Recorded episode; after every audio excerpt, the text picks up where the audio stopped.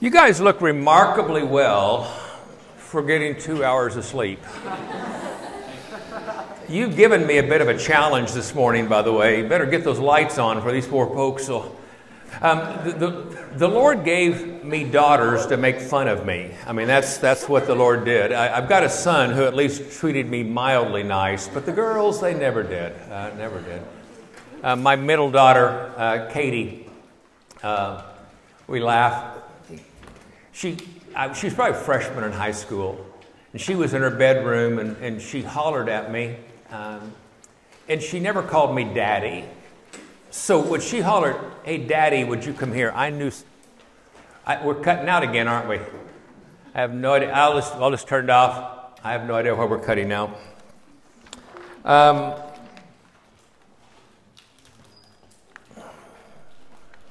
Oh, you got me? Let me just get rid of this thing. I went in and she's hollered, Daddy. And, and she said, Daddy, I'm not sleepy. Will you tell me a sermon? And so, thanks a lot. Boom, boom, boom, boom, boom. So that sort of fits in here just a little bit. Um, we have a lot to cover today. I don't know how much. Here, you're in charge of this.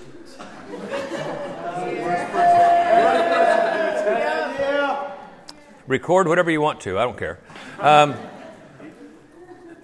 we have a lot to cover. Uh, last night, I thoroughly enjoyed the conversations with you, just set in different places. That was a blast.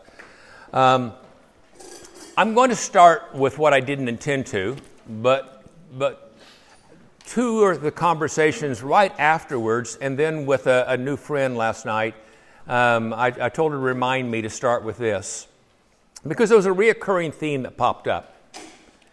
The, the reoccurring theme, I'm going to extrapolate a little bit, but if God is good and God does love us and God's powerful, why does this stuff happen like this? God, if, if, if you're, this is my, my words for it, God, if you're actually the nanny in the nursery, you're doing a lousy job, okay? Because the nursery is pretty crazy. And so I want to take just a little bit of time and, and, and at least throw some at it. It'll be inadequate, but maybe it's a start. I think what you have to begin with is, is, is maybe a, a concept of how life works. That I'm going to give you a metaphor, a parable, you do what you want to with it. Um, let's see. I'm trying to read your name. What's, what's it say? Camden. Camden. So, Camden, you get picked on in this one. Okay. So, Camden, I, I, I, bring you into this room and I say, Camden, this room is yours. Uh, this room is yours. I, I, I, invite you kind of as even a peer with me. I, I, I give you this room. And Camden, you can paint this room any color you want to paint it. But Camden, trust me, you'll like white best. Uh, now, and again, Camden, you get to paint any color you want, but trust me, white is best. And so I give you 12, 15 cans of paint, and Camden starts painting with white, but he does kind of wonder what red might look like. And so Camden doesn't think I'm exactly watching him carefully. And so Camden goes to the cans of paint and starts looking for a red, and all 15 or whatever cans I gave him, they're all white. That's all there is. And so Camden comes to me, rightfully so, and goes, Gariss, you're a liar. You, you told me I could paint it any color I wanted. You told me this was my room, and that, that, but I'm just your paint puppet because white's my only choice. And I go, Well, Camden, you're, you're kind of right. Okay, Camden, here's a can of red paint, but Camden, don't, don't use red. You won't like red, trust me. And so Camden goes, Well, I, I, I, I, I don't. I won't use it, but I just wanted at least the freedom of it. And, and so he paints with white till he thinks my head's turned, and he's a little curious. And so Camden goes to the can of red paint, and he puts his brush down in the red paint, and he goes to the wall, and some far magic, it's red on his paintbrush, but as soon as it touches the wall, it turns white. In fact, he could take it lots of red, and he gets so frustrated, he finally grabs the can of red paint and even goes to the wall and he throws it, and it's red, red, red, red, red until it hits the wall and it turns white. And he goes, Randy, you lied to me again. You told me that I could paint it any color I wanted, but Randy, I, again, just a paint puppet. Because it doesn't matter what I do, it turns out what you want it to be anyhow. I'm just a minion. And I go, Camden, you're right. Camden, here's a can of red paint. You won't like red. But if you choose to paint with red, it'll be red. And so Camden eventually begins to paint with red, and what he does discover is it stings the eye. And he does discover that wherever it touches, it burns. And Camden looks up and he's got red paint kind of splattered all over him because he's in a room with seven billion other people painting with red. And he's shaking his fist, going, Gariss, this is your fault. If you hadn't given red, there wouldn't be any The truth is, I cannot be made in the image of God and given freedom, and the consequences always be taken away, because if the consequences are taken away, I have no choice. Choice and consequences are required. So when I shake my fist and say, God, this is your fault, I have a God who has tears running down his cheeks and goes, No, he weeps because of what has occurred. But I have a God who does not limit himself to weeping. I have a God who's done at least a couple of things. One is he went and found a hill in the middle of this place and he drove a stake in the ground and he said, Red paint removed here. And then the second thing he said is in John 14 in multiple passages Never will I abandon you, never will I forsake you. Never will I leave you. That I will take what the world meant for evil, and I will take even what you meant for evil. And if you'll trust me, I'll redeem it and turn it for you. Many of you are the story of Lazarus. Red paint drowned you. You got drowned by red paint. But here's the good news you have a God who grieves and a God who weeps but a God who won't abandon you. And this redemptive story will be every bit as powerful as Lazarus walking out of a tomb. One illustration I might use, and yeah, I'll stay on the stage, but I'll walk back here a little bit. One of the most powerful stories I know um, relates a little bit to like that easel. Um, it occurred in 1979, 1980, somewhere in that range. I started preaching at the College Heights Christian Church in 1982, and this was a couple, three years before that. The art professor at Missouri Southern State University, it's a campus of about, back in those days, probably was 5,000 students. I'm going to make that up. I, I'm guessing five, 6,000. But he was the art professor, and Dishman was very good as an artist himself. He did commission paintings different places, and, and he's got a, a, a, bank or a business or somebody in Kansas City that commissioned a painting, and so he did it at his own house, and it was a big one. I mean, it, it, it, it would be much larger than this. He had it about 90, 95% done, and he brought it into class to show art students how you finish off a painting and what you do for preservation acts and those sort of things. And he brought it in and put it on an easel. Well, I'm not insulting to you because you guys all know this that on your best days, you're, you're the finest, most mature human beings on the face of the earth, and on your worst days, you're kind of like junior high kids, okay? And I don't know exactly what happened. I don't know who poked who. I don't know what took place. But he has a high dollar commission painting, and somebody walks by and knocks it off and falls into it and spills paint all over it.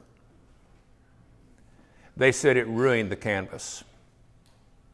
If you can picture it here, the paints went down the middle. Said Dishman wasn't overly happy about it, but he didn't do what they expected.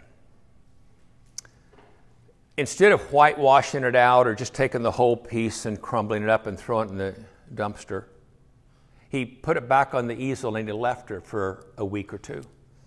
Some of the kids thought he was just basically getting his revenge.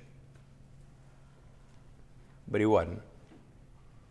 It sat on the easel, and they said he began to come in, and every day you watch something a little different. He began to take other colors, and the outside edges stayed exactly like they were, but the middle that was ruined, he began to feather and lay in other colors over it. And he just began to layer, and he didn't whitewash anything, he just layered.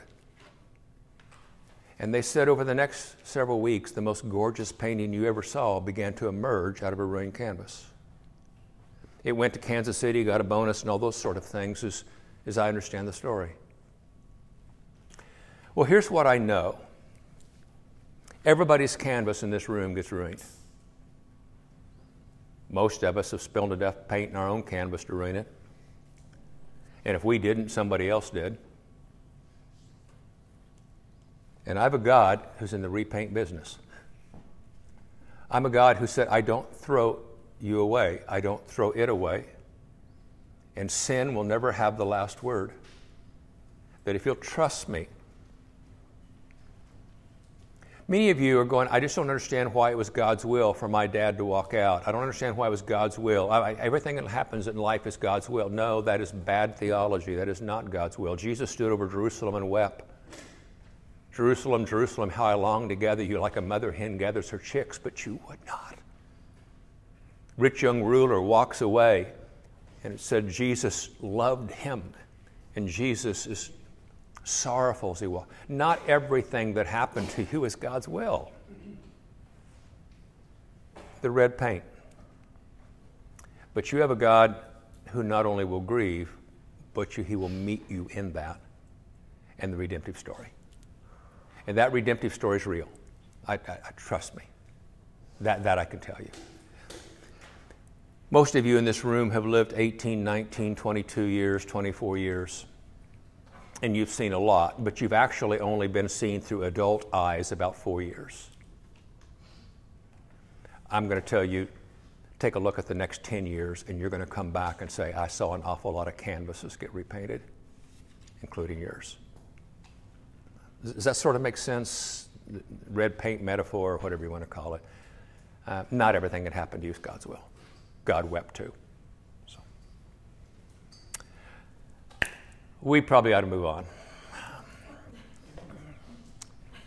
Emotions. Emotions. I, I do feel bad. More and more of you are coming up and going, Randy, I've actually watched your series, and so I know what you're going to say next. Your lips are moving, and my lips are following along with it. Nobody said that exactly, but that's, that's and I know many of you have seen it. I joke, and I'm telling the truth when I say it, though, the best way to actually listen to me is online or because there's a stop button whenever you want it, and it's harder for you to find the stop button with me standing here. But, but these are core issues. I, I, they're just core issues, they just are. So, what's happening? You need a framework to understand. I, I'm going to call this one a metaphor, I'm going to call this one a parable. What's happening on your emotions? Uh, here's the best way I know to describe it.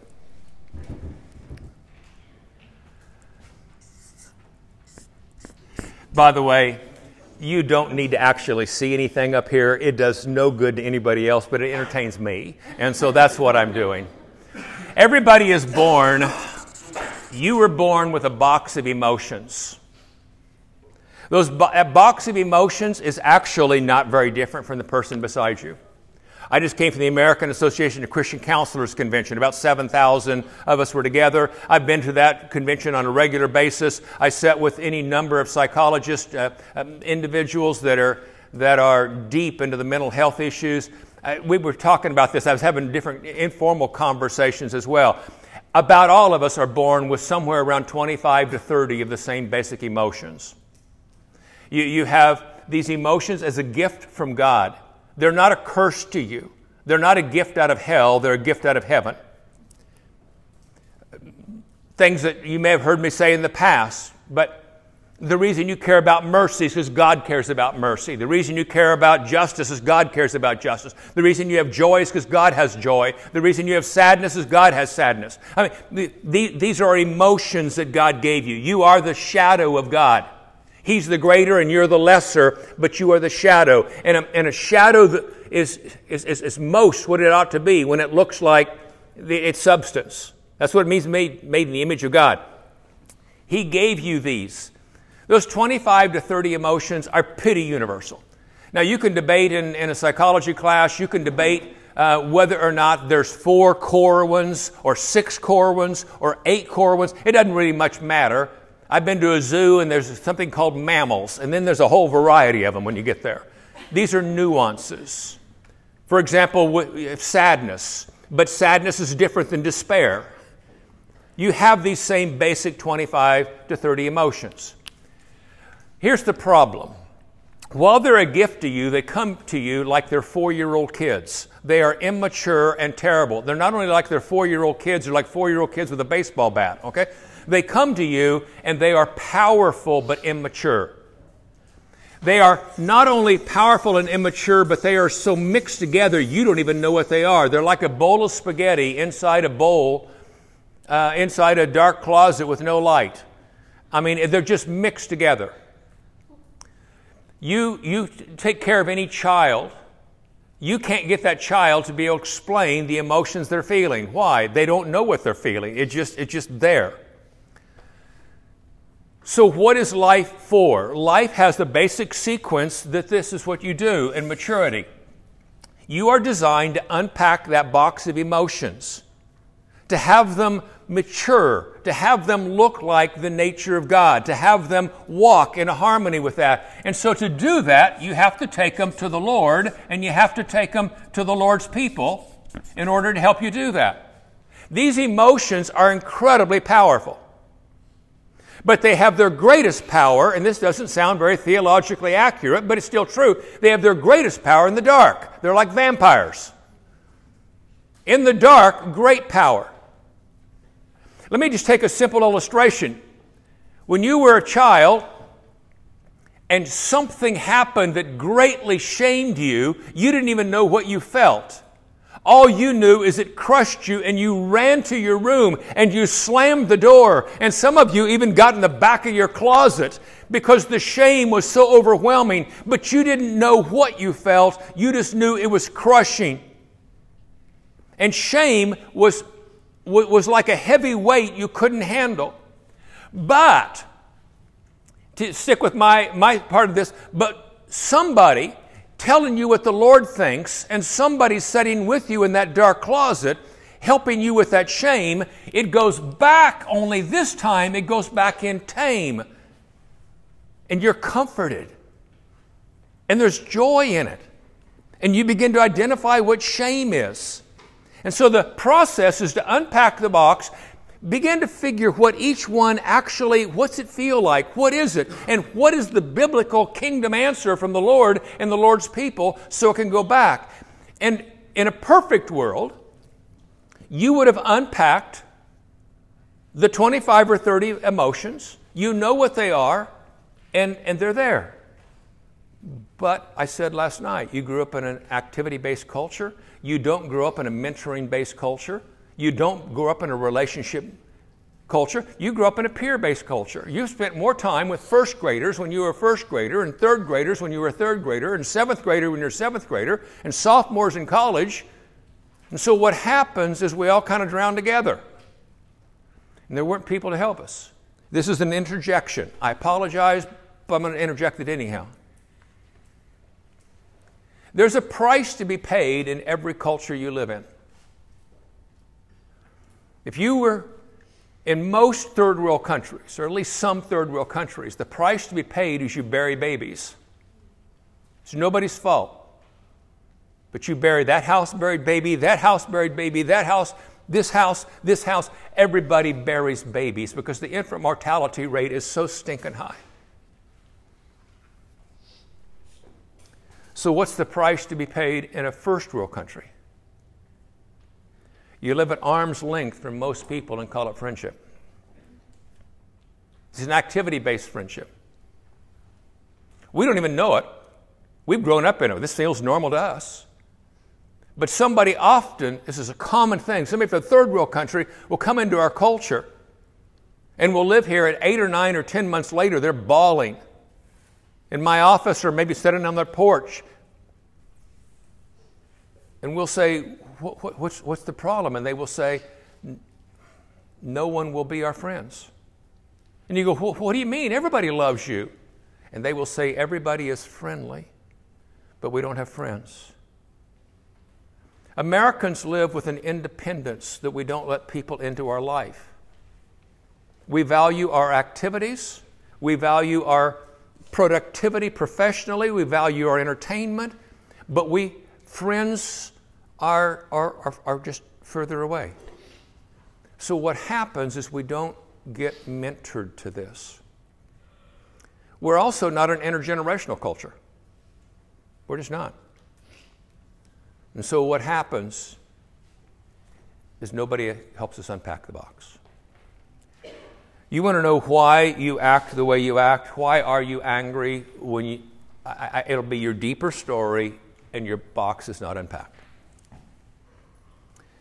I I tell the story, it's just the easiest way know to illustrate it. They're little motors that are running all the time. There are things that are acting on you the ones in the dark, they're acting all the time. I took several couples, a lot of times, down the Current River in Missouri, and I had one couple that in their canoe just kept hitting the right bank. They just kept hitting the right bank. I, they're paddling right and they can't keep it in the river. I thought maybe their gunwale, their canoe is bent or something, so I, I checked their canoe and, and it's straight, but they can't keep it from hitting. Finally, the whole group's having to wait on them. I say, okay, I'm going to take your canoe with my partner, and, and, and you guys take our canoe. And when we're unpacking it, I discover what it is. They had hung a monofilament um, fishing line off the back right hand corner of the canoe and had like, I don't know, 12, 18 cans of Dr. Pepper in the water to keep cool. It's called a rudder. The emotions you have not un- unpacked that's why you are so jealous so quick. That's why you feel so insecure. That's why you get angry as fast. That's why you give up too easily. They are rudders that are at work on you. And they're a blessing that God intended for you to take to the Lord and the Lord's people and put them back, and it would be a blessing to you. But in its immature state, it's a curse to you, and it's a rudder, it's driving you.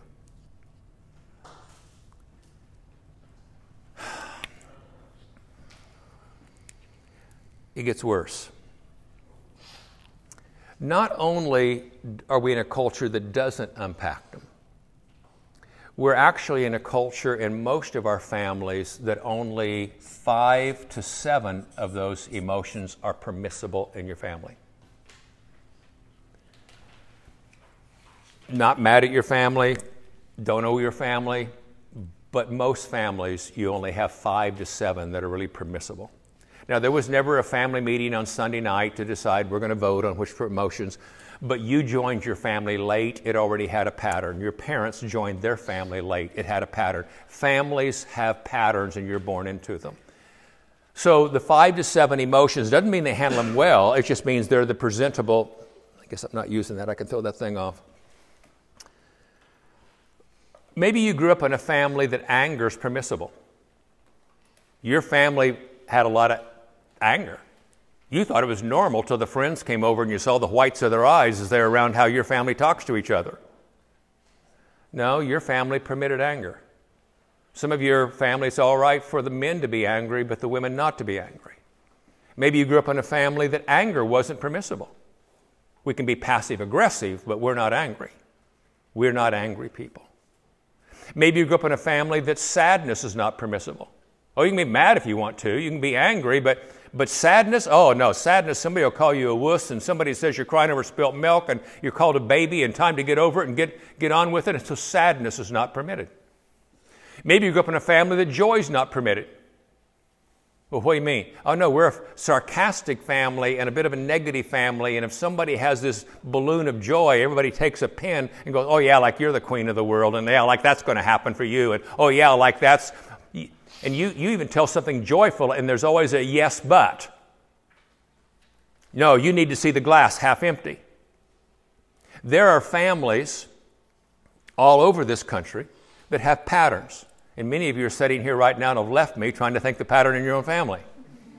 but I'll pretty well about guarantee you about five to seven is probably all that you actually saw very often. So, if I were to take this and say, okay, we cleared a little of the corner of this and allowed some emotions to come out publicly, we didn't of take them to the Lord and the Lord's people to heal them, but, but they came out. So, what's happening? What's happening? Two things are happening. Here are the two. I'm not going to write all this out. You couldn't read it if I did, anyhow. Here are the two things that are happening. Number one, here's what you do you transfer the emotions you don't understand and the emotions you have not healed, you transfer them to the permissible ones. What? What? The emotions that are mixed up and dark and motors that are running, you transfer them to the permissible one. The easiest story for me to tell, and, and you can just because you can see it, um, my father, uh, it's impossible for me to speak highly enough of my father. My dad died about two years ago, and a fine, fine man passed and left this world. I'm very proud of my father. But the father that raised me didn't become probably, he didn't become a Christ follower until I was married and had kids. And the father that raised me was angry. Oh, he was angry. I was in a man's world from the time I can remember. We were dirt poor. Dad's trying to make it. Uh, we didn't have any money. Dad's trying to farm and ranch, and, and I'm on a tractor and I can't even reach the clutch. I got to turn the key off in order to stop the, the tractor. I, I, I, just the world I grew up in.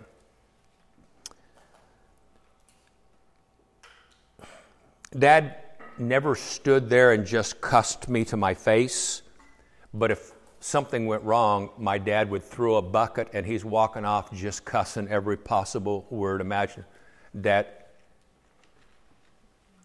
So, if you can imagine the game from the Olympics curling, where they, they slide the, the ice or the rock down the ice, and the guy with the broom in front of it just sweep in like crazy. I'm, I'm the kid who grew up with a broom in my hand, just trying to anticipate what will make dad mad. What will make dad mad? How do I, how do I, what do I do? And, and I'm just constantly trying to keep, figure out what my job is. So your dad had an anger problem. No, dad actually didn't have an anger problem. Well, you just said he was mad all the time. Yeah, I know. You could have sent dad to anger management school and you really missed.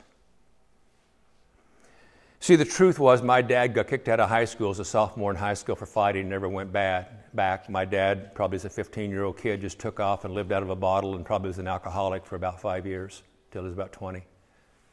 My dad bummed around the country. He was that kid hitchhiking and he was in all the pool halls. And my dad went to the military when he was 20, and my dad was shocked in the military. They kind of trusted him with responsibility, and my dad kind of straightened up. And my dad came back, and who knows why, dad married the valedictorian. Explain that one to me.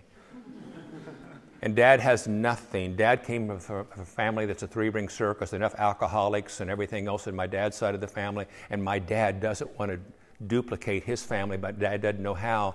And dad tries to make a living and trying to take care of a wife and little kids. And my dad, whenever he felt fear, he transferred it to anger. Whenever my dad felt failure, he transferred it to anger. Whenever my dad felt frustrated and stupid, he transferred it to anger. Whenever my dad had an insecurity, he transferred it to anger. Anger was permissible in the family he grew up in. And he transferred everything to anger. It wasn't until Christ began to help my dad with all the other things that my dad's temper stopped being the carrier. You guys can picture this. I want you to picture a balloon, that long, skinny balloon here. Let me shove down this end of the balloon. What happens to this end? It pops up and raises. I, I know I'm stating this strongly, but most of you in this room don't even actually know who you are. Because right now, you're living with the compensating you You're living with a uh, you that you think, man, I'm really an insecure person. I'm really an angry person. I'm really a jealous person. I'm really an easily wounded person. I'm a really this. And you think that's who you are. No, it's not. No, it's not. That's the unrepaired you, but that's not you. Crazy thing is, when you begin to take and you begin to, to unpack this box and those things go back in tame, you will be shocked at how your sense of being easily wounded drops. You'll be shocked at how your sense of being able to have joy, legitimate joy, is actually there. You just run through all this, this, this stuff. Most of us use that carrier. I use the illustration, if you've watched the videos, I use the, the, the story of Cheery Mary. She's the little girl who's fun and laughter and joy. And you get niched if you're not careful. And so Cheery Mary comes to the kitchen table for breakfast, and she's sad. She's been in the bathroom crying and she comes with sadness, and families have patterns. And the family, maybe it's a seventh grade boy, maybe it's a sophomore boy, maybe it could even be a dad or a mom, but somebody begins to go, Who's this little girl? We, we don't know this little girl. Where's, where's, where's our fun little girl? Where's our cheery little girl? Did, did this girl get out of the wrong side of the bed? Maybe you got to go back and get in bed and get on the other side of the bed. Because what happened to Cheery Mary? And she begins to figure out wait a second, my acceptance and my role in this family and my, my being loved has something to do with my being cheery and happy. And, and so tomorrow morning she gets out of bed and there's also the same sadness and she goes to the bathroom and she cries. But she wipes it off and she transfers her coping skill to laughter. I feel better if I can get them all to laugh. They like me better when I get them all to laugh. And so she wipes the tears and she comes in and she starts wisecracking and telling stories, and Cheery Mary is back. And we go forward. That's why Robin Williams will hang himself, a comedian. That's why Bill Cosby was a monster. We compensate. All of you in this room literally are the image of God. Your shadow. That's who you are. Again, I'm interjecting my best day as a grandpa. I've had a lot of good days as a grandpa. I've got 11 grandchildren, They're scattered. The oldest is 19, and he's at Missouri University. Kinley, who this story is on, Kinley is, is a junior in high school. I'll never forget the day I've the grandpa taken her for uh, just entertainment. She's not quite she's not quite two. She's one and close to her birthday to be turned two. It's a bright sunny day, and I've got her on my lap, and I've got her on the lawnmower, not to mow grass. You don't mow grass with a one-year-old in your lap, but I'm using it like a go-kart. And and it was a day that the sun was so crisp, and I can't explain it, but I noticed Kinley's shadow was just so sharp on the ground, and and so I tapped this little blonde, blue eyed girl, little girl, and, and I point to the shadow on the ground, and she looks at it, and, and I say, Kinley, wave at it. And she waves, and the shadow waved back at her. And, and then she waved both, both hands and, and the shadow, and she just began to giggle and laugh and, and laugh. And, and then I would turn, and the shadow's gone, and, and she couldn't find it. And, and I would point, and she'd climb up my shoulder and find it, and she'd start giggling. One of the most delightful days of my life was the day that Kinley discovered she had a shadow. One of the most delightful days in all my life was the day that I discovered I'm the shadow of God.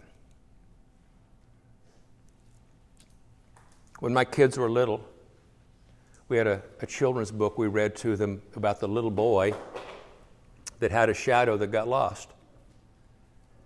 And the shadow at first is really, really pleased because he got lost. But then he gets scared, and the shadow tries to be a cow, but he's not a cow, and he tries to be a barn, and he's not a barn, and he tries to be a tree, and he's not a tree. And the little shadow gets, gets more and more distorted until he finds his little boy and he gets his shape back. That is your redemptive story. Every one of your emotions are meant to you to be a blessing. You look like a tree, they're not a blessing. You look like a cow, they're not a blessing. You look like him. So I have to go to him and God's people. Help me unpack this. We transfer the emotions we don't understand to the permissible ones. Probably ought to do more with that, but I'm going to leave it. There's a second thing we do. By the way, I, I, I got to put this in. You're going to delight in who you are when the back box gets unpacked. You're going to like you in incredible ways. You're going to find you're more resourced than you ever believed. You're going to discover that God made you more whole, capable, and resourceful than you ever dreamed. You're going to find out you actually are gifted by God with the leverage to change the world. But you got to unpack the box. The second thing we do is we don't just transfer the emotions we don't understand to the permissible ones. We transfer the emotions we don't understand to something physical.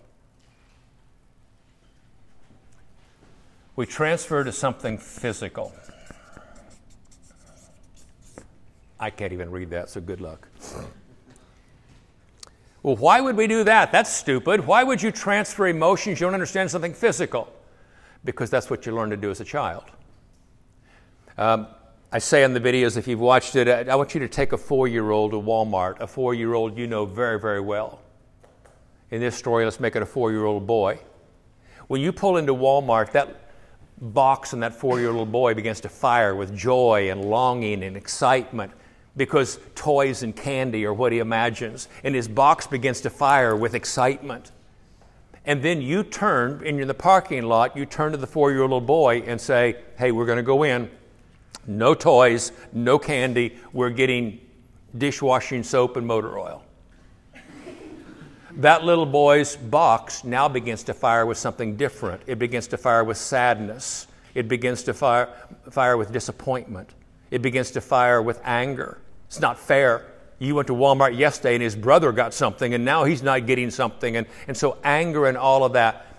So as you're taking this little four year old boy's hand and walking across the Walmart parking lot, what's the chance he's going to turn to you and say, you know, Uncle Sean, I'm feeling sadness. I'm feeling anger. No, he's not. Why? He doesn't know what he feels. All he knows he's upset. Most of you in this room, actually, you don't even know what you feel. All I know is I'm hurt, I'm mad, I'm upset, but I don't actually know what I feel. It's just, and so the little boy, as his box is firing with these things and he didn't know what it is, he transfers to something physical. Where's the lip go? In his boots, he starts scuffing the ground all the way across. Nobody had to train him to turn into physical.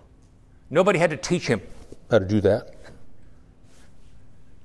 And because it's Walmart, you'll say to him 73 straight times, No, put that back, because everything's at eye level for him. No, put that back. And his box just keeps building and keeps building and keeps building.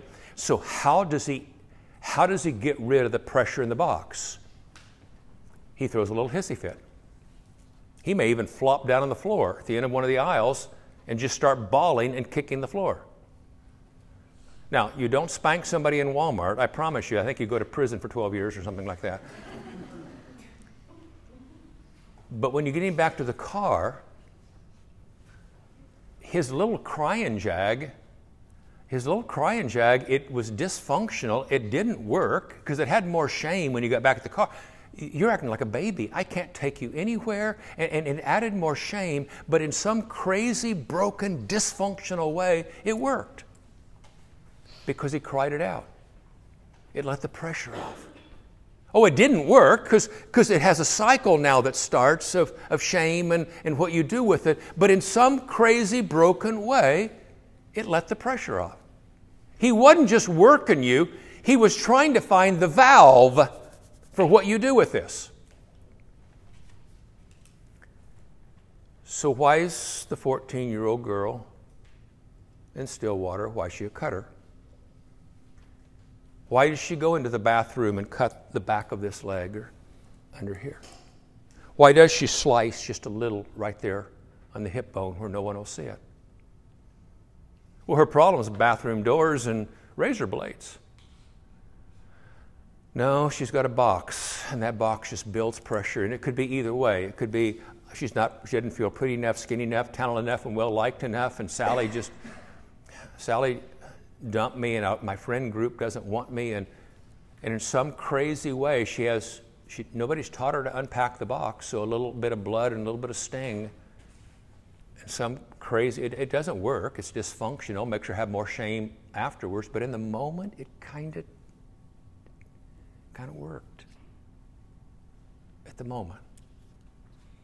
Or maybe it's the other way. Maybe everybody tells she's pretty enough, skinny enough, talented enough, well liked enough. She's actually at the cool kid table there and, with the 14 year olds, and, and, and, and she's got the boys that kind of throw themselves at her. And, and, and, and, but internal, she's going, I don't know why I'm on this pedestal and I don't know how to stay on the pedestal. And if I don't know how I got here, I don't know how I stay here. And, and the tension and the worry and the fear of something going wrong. And in some crazy way, she doesn't know how to pack the pressure of the box. And so the razor blade. So I meet the guy that weighs 500 pounds. And I say, Why do you weigh 500? And he says, I just like pie better than other people. No, you don't like pie better than other people. Everybody likes pie. But somewhere in your growing up years, you didn't know how to celebrate, and a piece of pie somehow helped with the joy. And when you had failure and you got shot down, and that whole dating thing and the whole sports thing, and, and somehow a piece of pie made you feel better. I, I say, I'm telling the truth, somebody is going to break my nose over this one of these days. Go to any gym in America and there's 25 people. There are 25, I'm going to say guys. There's 25 guys there. Now they're independent, they're not together. But they have to work out two and a half hours a day. And I just, I just don't feel good about life if I don't work out two and a half hours a day. And again, I'm, I'm not opposed. Somebody's trying to get the D1 scholarship or trying to get the Olympics or something. But, but these are guys that, that I just have to. And, and, and they just put their head down and two and a half hours a day. It's how I cope with life. I know I'm being a little, little jabby here, but I'm telling the truth. Do I have the emotional giants of the neighborhood? I got the guy that hates his dead end job. I got the guy who's divorced and he can't he can't win in court. And I don't have a 13 year old that I can even carry a conversation on. And somehow I, I, I got to make it to the gym for two and a half hours every day. Because if I don't, I, I don't know how to, how to cope. So, why is porn in your life? I don't know what percent of the guys in this room, I don't know what percent of the girls. I know the normal percents in most Christian circles. Why are many of you standing here singing songs to Jesus, but the truth is your phone Your phone has taken you to more brothels around this world than you could possibly imagine. The masturbations that occur constantly as you're watching phones and showers, both guys and girls. Why? Well, I, I, I, I guess I'm just lustier than other people. No, no, you're not. Everybody fights lust well, I guess I'm just addicted. I, I, I started it early and I'm, I'm, addicted. No, let's pitch that word out. That, that, that's kind of a buzzword. It just means you keep going back to it. Let's go underneath it. Why? Your porn isn't because of sex. Has little to do with sex. If I tell you your own story, I'm pretty well telling you right when you first discovered porn, it was empowering. Woo. Woo, that's a whole world I didn't know about. For some of the guys in this room, I'm a man. It was empowering for the first encounter. Falsely empowering, by the way, but, but empowering. But that isn't why you stay with porn. That isn't when you use, you don't do, use porn on your good days. You use porn on the days you feel like you failed. You use porn on the days you're sad. You use porn on the days you're discouraged. You use porn on the days you're stressed. You realize, don't you, that apathy, by the way, is one of those 30 emotions? It's a numbing emotion. It's like morphine. You use porn on your I don't give a I don't give a damn day. Why? Because we transfer to something physical. You actually don't solve porn by dealing with porn. Oh, don't misunderstand me. We need to be wise and figure some things out. If you want to bail the boat out, stop drilling holes in the bottom of the boat for a little while while you're bailing it out. But if you actually want to get over porn, it's time to grow up. Some of you in this room, your sexual encounters are so shameful to you. Why? Why in your dating life has sex been such a part of your dating life? You, you love Christ, you're at, at these things. Why, why is sex? Why, why can't I keep my hands off the guy I'm dating and the guy can't keep his zipper? Why? I, I guess we're just physical touch. I guess no. Actually, I've done this long enough, lived my own life. Can I tell you, those that are whole with your own emotions, you have a very manageable physical pressure. And those of you that have the least emotional maturity have the highest physical pressure. We transfer.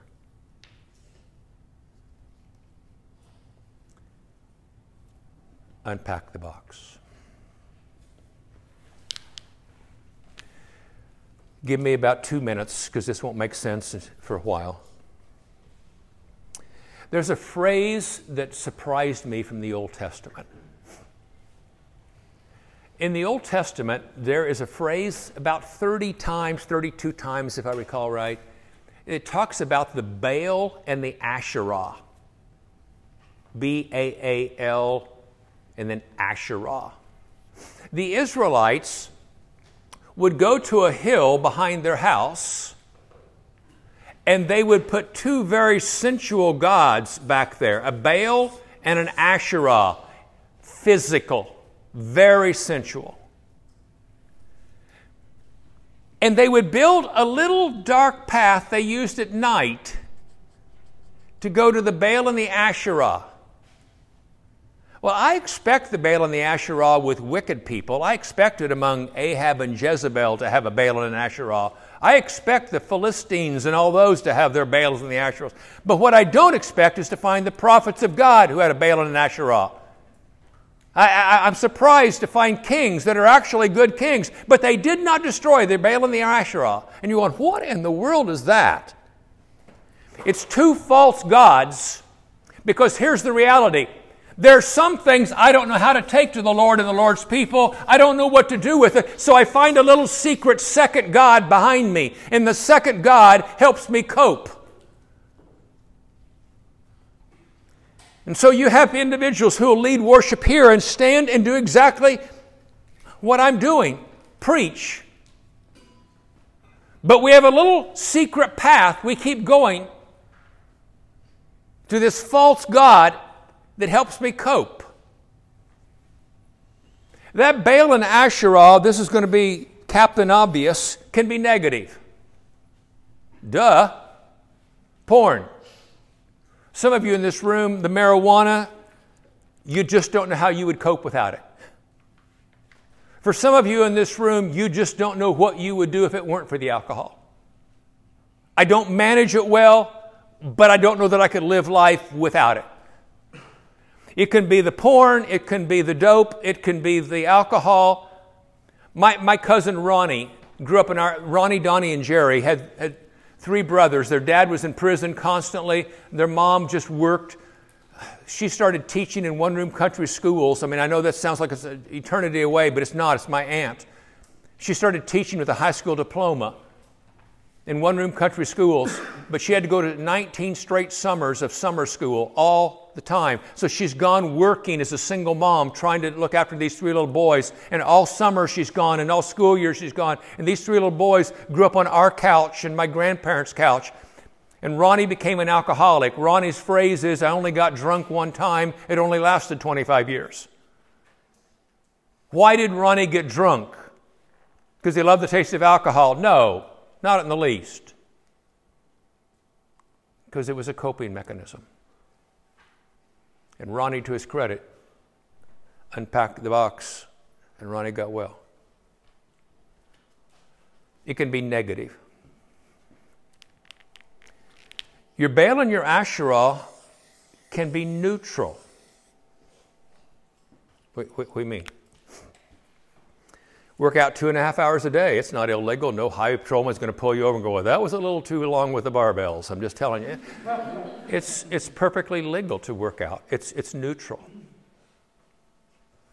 There's a friend of mine that I talk about in this, um, Tom, Tom Rogers. Tom would tell you his own story. Tom was one of the most addictive personalities I've ever met. Charismatic, likable, the stinking guy. He, is, he could sell ice to an Eskimo, I promise you. He is so likable. But Tom messed up his life and spilled red paint in his own canvas every possible way affairs, alcohol, I mean, you name it. Secrets behind, there, there, were, there were secrets behind the secrets. And Tom came to Jesus. When Tom came to Jesus, he came hard. But he hasn't had time to unpack the box, and Tom's still a mess. He knows the gospel intellectually. He accepts it intellectually. He's grateful for it emotionally, the best he understands it, but he's got a lot of work to do. Tom moved immediately from all of this and became an ultra marathoner running 50 and 90 mile runs. He just started running. It's Forrest Gump. He just started running. I'm not bothered by him doing that. He was trying to find something that was safe while he did that. Some of you watched the very film. I've watched this series that I've got on film. The cameraman who was filming when I did this, when I finished, he sat down and he started wiping tears and he said, That's my story. He said, I didn't know what to do. I was doing everything destructive. And he said, I started working out two and a half hours a day, fighting like crazy, not to go back to this stuff because I wanted to be a Christ follower, but I didn't know what to do with my emotions. I'm not bothered by this. I, have left you a hole here a second. Tom's running was here. For what it's worth, Tom moved his running over here. We'll talk about that in a second. Your Baal and your Asherah can be negative, it can be neutral, but here's the real killer in a group like this. Your Baal and Asherah can look positive.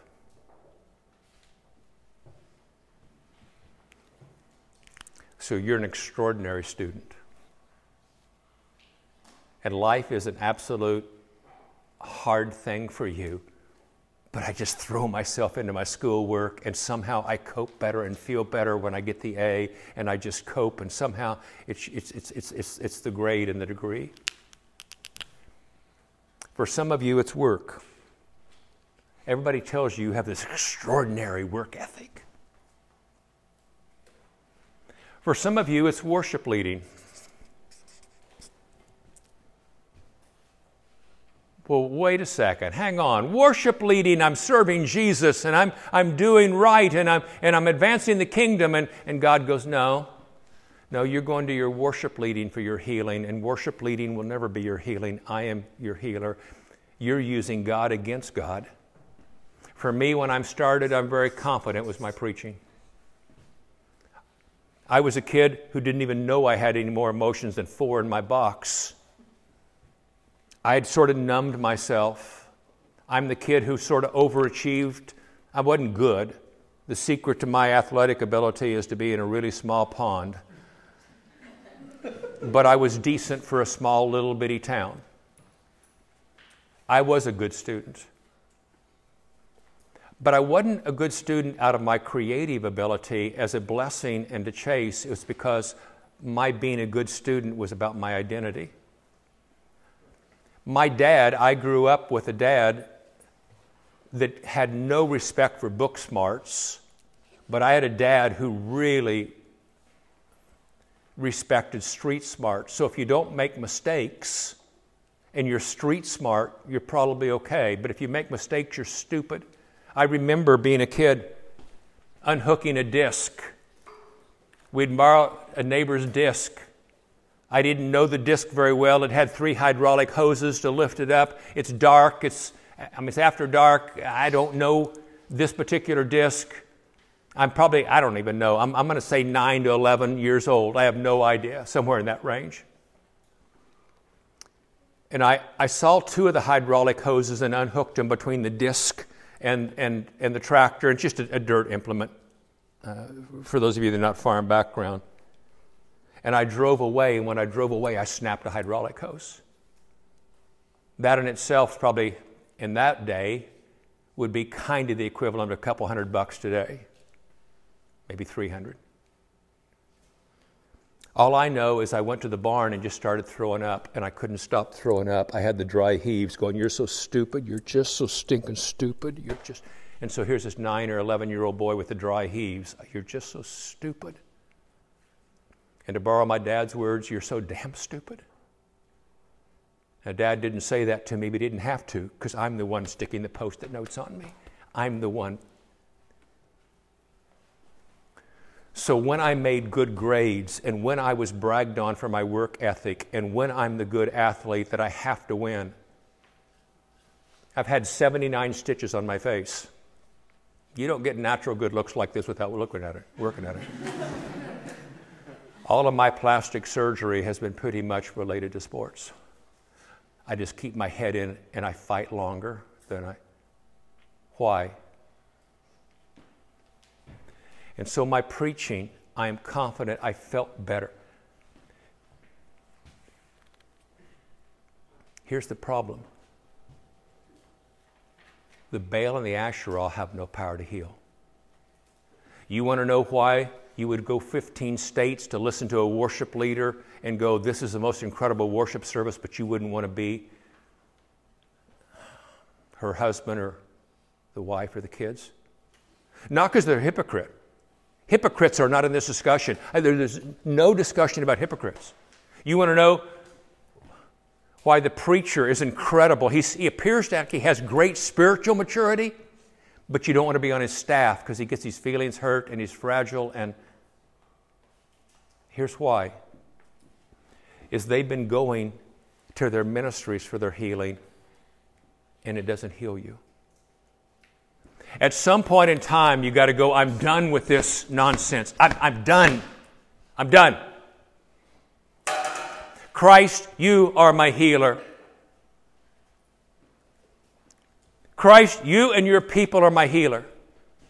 And when you begin to move it over here and you chase after that and begin to unpack the box, that's when the worship leader, that's when the preacher, that's when the runner. Tom has moved his running over here, but if Tom were here and having a conversation, Tom would say, I enjoy running. I, I have fun with running. But the, the pressure came off of running. I run because it's my delight and my joy. But if I never ran another step in my life, I would grieve, but I'd be perfectly fine. My preaching, I'm confident, used to be there, but my preaching is here, and it really is. It's an honor to get to stand and talk about things that matter. There are people that have jobs, all they can talk about is the rivet machine they run, or how about them Cardinals, or how about the weather. We get to talk about the things that matter. I'm honored to do it. But I figured out a long time ago that my preaching has nothing to do with my healing. Not really. You see, Christ would say, Randy, I loved you in the nursery when you didn't even know your name. And Randy, I will love you in the nursing home when you can't remember your name and your preaching doesn't have anything to do on how I see you. Or Randy,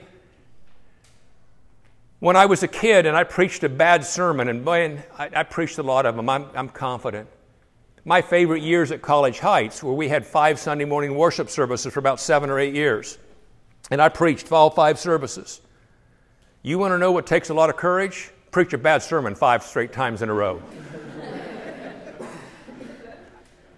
In my early days, I preached a bad sermon. I am so embarrassed. I, I, I'm embarrassed. Shame would hit me. And I would find myself rooting for, for Sunday to come again so I can redeem myself and how I preached. Uh, so it comes across better. Boy, I, I need Sunday to come again. I, I need Sunday to come again. I'm running to my preaching for my healing. And when I figured out to go home and, and, and sit down with Christ and go, Christ, that was embarrassing this morning. And Christ could whisper to me out of Scripture and through my wife's voice and through my friends and whatever. Randy, I loved you when you preach good sermons, and I love you when you preach lousy sermons, and it doesn't make much difference, Randy. Let, let, me, let me work with that emotion in with a real way. It took all the pressure off. The disconnect in the Christian kingdom between those who look spiritually mature but are not emotionally mature can only be one of two things. They either haven't had enough time or they're using a Baal and an Asherah that just happens to look holy and sacred, but it's still a Baal and an Asherah. I don't want that for you. I need to wrap this up. I've already gone longer than I meant to, so how do you do that? That's the $100 question.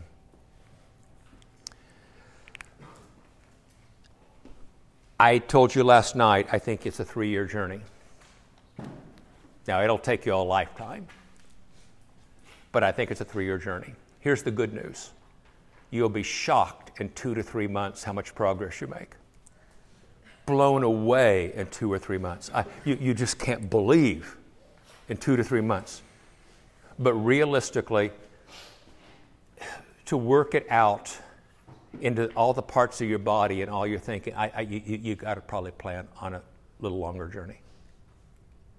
But three months, two or three months, incredible progress. I don't know how it will work for you, but I, I can tell you some of the basic elements. Number one, you're going to have to have silence and solitude.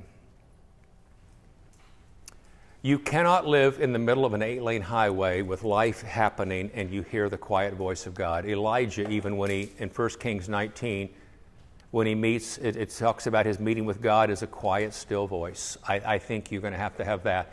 Most of you will be playing to the crowd, whether you know it or not.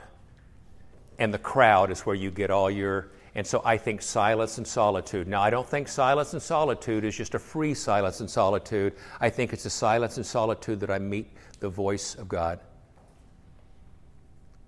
Most of you can either, and last night we were talking, I was talking to a young lady and made the statement something along the line, and I'll, I'll slightly alter the language, but, but you can either listen to yourself or you can talk to yourself. If you listen to yourself, you're going to get the same spiral. Or you can talk to yourself out of the truth that God's whispering to you, and you speak to yourself. Silence and solitude allows you to, to do that. I, you, you're going to have to put that in. Here's a second thing that I know will fit. You're going to have to learn to do a Bible study that is not historical and not classroom style, where you learn Jerusalem and Jericho and Jebusites and Judea. you're going to have to learn to do a Bible study that you open it up, Colossians chapter 3 or any passage, and you've got to learn to study the passage and ask God to help you unpack your emotional box with that text. Colossians 3, verse 12, as God's chosen people, holy and dearly loved, clothe yourself with compassion and kindness and humility and gentleness and patience and forbearance. Okay, so if I'm reading that passage, I can't just read that passage. I've got to stop and go, Christ, is that really how you consider me? Do you really see me that way? Because I don't feel like a holy person. God, is that true? And I'm going to tell you, in my case, picking up a Bible and an ink pen, and I'm a guy, I hate writing. I, I can write the U.S. Constitution on a postage stamp. I write tiny, small, and cramped. But somehow, when I picked up an ink pen and a Bible and I began to take my day and study Scripture and weave them together, God began to unpack my box in profound ways. A third thing is you've got to hang out with people who are ahead of you. Maybe not in age, but you have to hang out with wise people.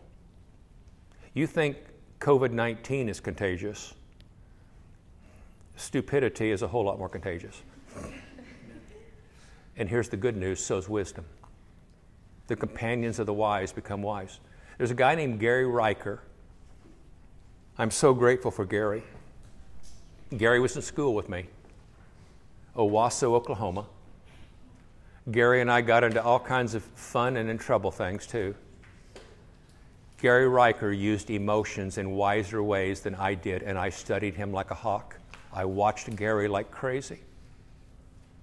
And here's this Oklahoma kid who helped me walk out of the box that I didn't know how to unpack. He didn't even know it for a long time. I lost Gary here about three weeks ago. He and I talked every two to three weeks for 50 years. Died unexpectedly. Become the companions of the wise. For most of you, it, uh, it probably needs to involve intergenerational as well. And I'm going to give you the fourth one. The fourth one would come from Galatians chapter 5.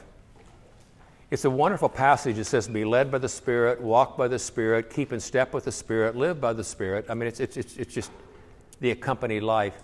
But if you read that text, it actually says, Take a towel and basin and go serve people. There's things about God you won't discover until you actually begin to love people.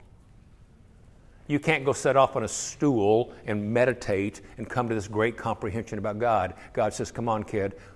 I'll meet you with the towel and basin as we're washing people's feet and taking care of them. And when you begin to love, you know what also is in Galatians 5?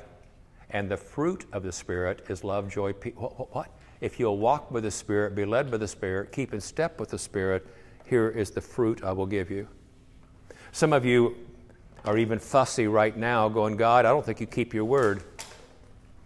I've been doing churchy things, I've been at all the meetings and, and, and, and all that, and, and God, you haven't given me the fruit of the Spirit. It says there in Galatians 5, you give me the fruit of the Spirit.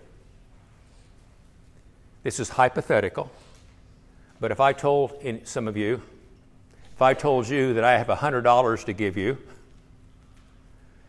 meet me at and I tell you exactly which building to meet me at. And at the end of the day, I hear you going, hey, Gariss is a liar. I went down to the lake, he didn't give it to me. I went over to the offices, he didn't give it to me. I hung out in here and he didn't give it to me. I went out to the parking lot, he didn't give it to me. Gariss didn't give me the $100. I would say, well, wait a second. We had a place that, that I said where the exchange would take place. And, and you didn't go there. For what it's worth, doing lots of church activity is not the same thing as actually loving people. And he says the fruit of the Spirit comes because you decide to love. Those are some things to wrestle around. I've already kept you longer than I should have. Please give me your forgiveness if you don't mind. I'm asking for it. But my great desire for you is to take a journey. Let's unpack the box. Let's get well. God bless.